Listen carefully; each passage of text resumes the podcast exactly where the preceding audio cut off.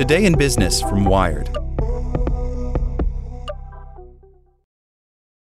Five ways ChatGPT can improve, not replace, your writing. Generate your own text, but get help from the AI bot to make it stand out. By David Nield. It's been quite a year for ChatGPT, with the large language model, or LLM, now taking exams, churning out content, searching the web, writing code, and more. The AI chatbot can produce its own stories, though whether they're any good is another matter. If you're in any way involved in the business of writing, then tools like ChatGPT have the potential to completely upend the way you work. But at this stage, it's not inevitable that journalists, authors, and copywriters will be replaced by generative AI bots. What we can say with certainty is that ChatGPT is a reliable writing assistant, provided you use it the right way. If you have to put words in order as part of your job, here's how ChatGPT might be able to take your writing to the next level, at least until it replaces you anyway. Using a thesaurus as a writer isn't particularly frowned on. Using ChatGPT to come up with the right word or phrase shouldn't be either. You can use the bot to look for variations on a particular word, or get even more specific and say you want alternatives that are less or more formal, longer or shorter, and so on. Where ChatGPT really comes in handy is when you're reaching for a word and you're not even sure it exists. Ask about a word that means a sense of melancholy, but in particular one that comes and goes and doesn't seem to have a single cause. And you'll get back ennui as a suggestion, or at least we did. If you have characters talking, you might even ask about words or phrases that would typically be said by someone from a particular region, of a particular age, or with particular character traits. This being ChatGPT, you can always ask for more suggestions. Find inspiration.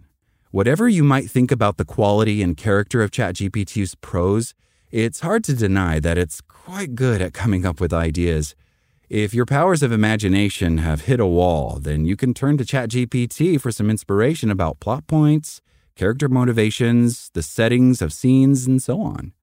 This can be anything from the broad to the detailed. Maybe you need ideas about what to write a novel or an article about, where it's set, what the context is, and what the theme is. If you're a short story writer, perhaps you could challenge yourself to write five tales inspired by ideas from ChatGPT.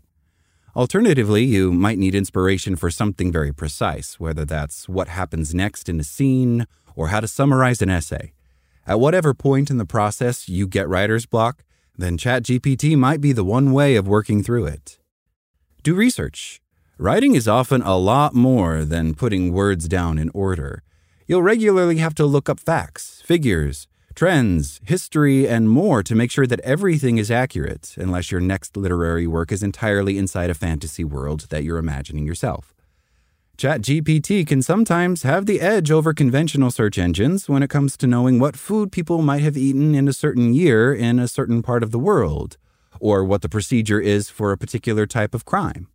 Whereas Google might give you some SEO packed spam sites with conflicting answers, ChatGPT will actually return something coherent. That said, we know that LLMs have a tendency to hallucinate and present inaccurate information, so you should always double check what ChatGPT tells you with a second source to make sure you're not getting something wildly wrong. Choose character and place names. Getting fictional character and place names right can be a challenge, especially when they're important to the plot. A name has to have the right vibe and the right connotations, and if you get it wrong, it really sticks out on the page.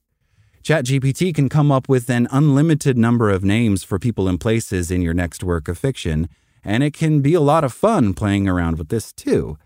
The more detail you give about a person or a place, the better.